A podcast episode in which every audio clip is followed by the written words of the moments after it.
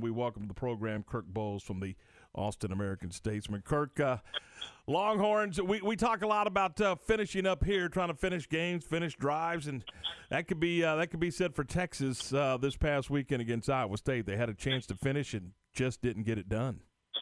They did not, and Tom Herman may be finished as a result. So, uh, yeah, they, he's been in more than their share of close games, and uh, he's won some of them, but just don't think he's won enough, Phil.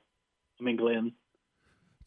Let me ask you, Kurt, with with the what uh, Caden Sterns, uh, is he is his situation different than the offensive lineman? Do you feel like they're, they're the same? Do you feel like they're opting out because they don't have the Big twelve to play for? Do you feel like they're opting out to really get themselves ready for the draft, or do you feel like they're opting out because of possibly what's going on with Tom Herman and the, the, the, you know, just the inconsistency of what really is coming out of both of those camps? Well, it's it's hard to totally know the truth, Glenn, but I think it's primarily for business interests, and it's a business decision uh, to get ready for the uh, N F L draft. Uh, both are juniors. However, uh, the left tackle, Sam Cosmi, is much more highly regarded, and most projections I've seen have him going late first, early second round. So, you know, he's talking, you know, decent to really good money. Caden Sterns, I don't put uh, anywhere close to that same level, but uh, it just it just looks bad. It's bad optics, them opting out, and uh, it's just the fact that both of them are captains too, Glenn. I mean, what message does that send to the rest of the team if two of your captains are like, yeah, you know, this isn't the bowl game. This is two games and the bowl game. So they're leaving three games early. So, right. You know, and it's kind of a, it seems like it's kind of a growing trend in college football. And I don't fault any player or athlete for opting out because of concerns with COVID. None of us should or can Uh, doubt their sincerity, but this, this just seems more like a business decision, and, and it just doesn't look very good, Glenn. Right. Uh, let me ask you now, uh, and back to Tom Herman, and I, I know there's been a lot of speculation about uh, what if uh, it, it, financially where the university is as far as I think early in the year. We had talked to you, and the university athletically was losing somewhere north of one hundred fifty million dollars. To have to now pay this out, uh, pay a coach who they extended, was it two years ago that they extended him, Kirk? Yes, sir, after the Sugar Bowl it was. Okay, eighteen. So with that with that extension being put in, with them all, you, you know, with Ellinger coming out and we're back and, and, and all of the hoopla that went around with that, what is the number that right now that and, and from what I understand, and as of December first, did that number come down? What what number is that that they're going to have to pay to, to to realistically move on from Tom Herman and this staff? Well, it's, uh, it's over and above north of uh, twenty million dollars. It's fifteen point four million dollars for Tom Herman himself, but you get into the staff, and it could rise well over twenty million dollars. Again, if they make the move, that would depend if the new coach kept some of them. You know, they might can save some money that way. But you got to figure it's probably about a minimum decision of twenty million dollars and could rise uh, above that. And that's before you paid uh, the next coach and his staff uh, a nickel. So this is not uh, a small decision. It's uh, involves a lot of cash at a time when, you know, people are cash strapped.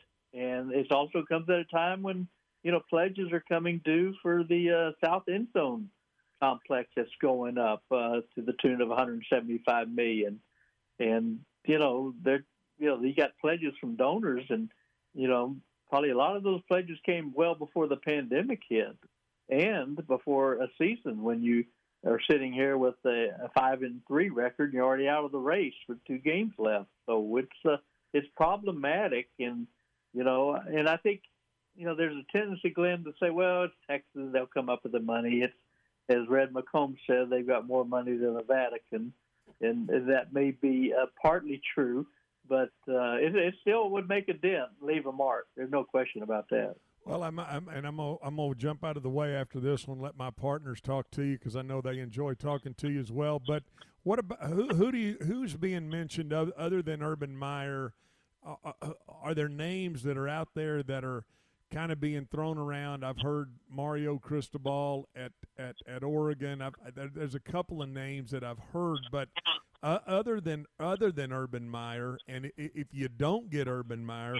Are are you going to get in one of these situations like you just got into, where where okay everybody it was it was it was Nick Saban and oh his wife was viewing property down on Lake Austin and yada yada yada. We're hearing the same stories now. Oh, Urban Meyer's wife, she's down here. Mm-hmm. She's down here got a real estate agent and she's down here looking at looking at Lake Austin prop.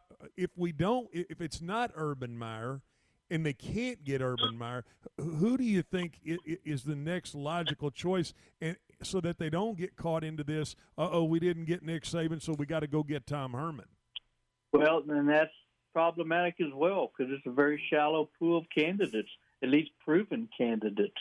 And, uh, you know, you might have, you know, lesser candidates like a Sean Clark at Appalachian State or Billy Napier at uh, Louisiana Lafayette, but – you know, if Urban Meyer said no, he's happy in retirement and in the T V studio. You know, I'm a big proponent of Matt Campbell at Iowa State, you know, with everything that he's done. Uh, you know, he, he beat Texas and Oklahoma this year, and he's you know, practically clinched the spot uh, in the Big twelve championship game at Iowa State. First time in school history that would happen at a place that hadn't won any conference championships since nineteen twelve. Uh, all that said, you know, he's born in Ohio. He spent his time in, in Ohio at uh, Bowling Green in Toledo and, and then at, uh, at Iowa State. And he just he seems very Midwestern rooted, if you will. And he likes that region of the country. And, you know, everything I've ever heard from anybody that knows him or talks to him seems like he'd be much more interested in a a Michigan, a Michigan State, a Notre Dame, Ohio State, something like that. And he can afford to be picky, you know, because he's got a nice job and he's got a nice gig. So uh, they just gave him a contract extension not long ago. So I think he, I think the world to him. I think he's somebody I would really go after strong if they make the move. Uh, you get past them, and, and a lot of it's who can you get. Uh, I know for a fact Chris Del Conte is a big uh, fan of James Franklin at Penn State, and while he's having a horrendous record at, I guess they're one and five after beating Michigan, uh, he, you know he's had a strong run there, and I know uh, he's highly regarded by Chris Del Conte, and I know Chris. All the conversations we've had in the three years I've known him is that you know he likes when he hires somebody, he has a strong body of work.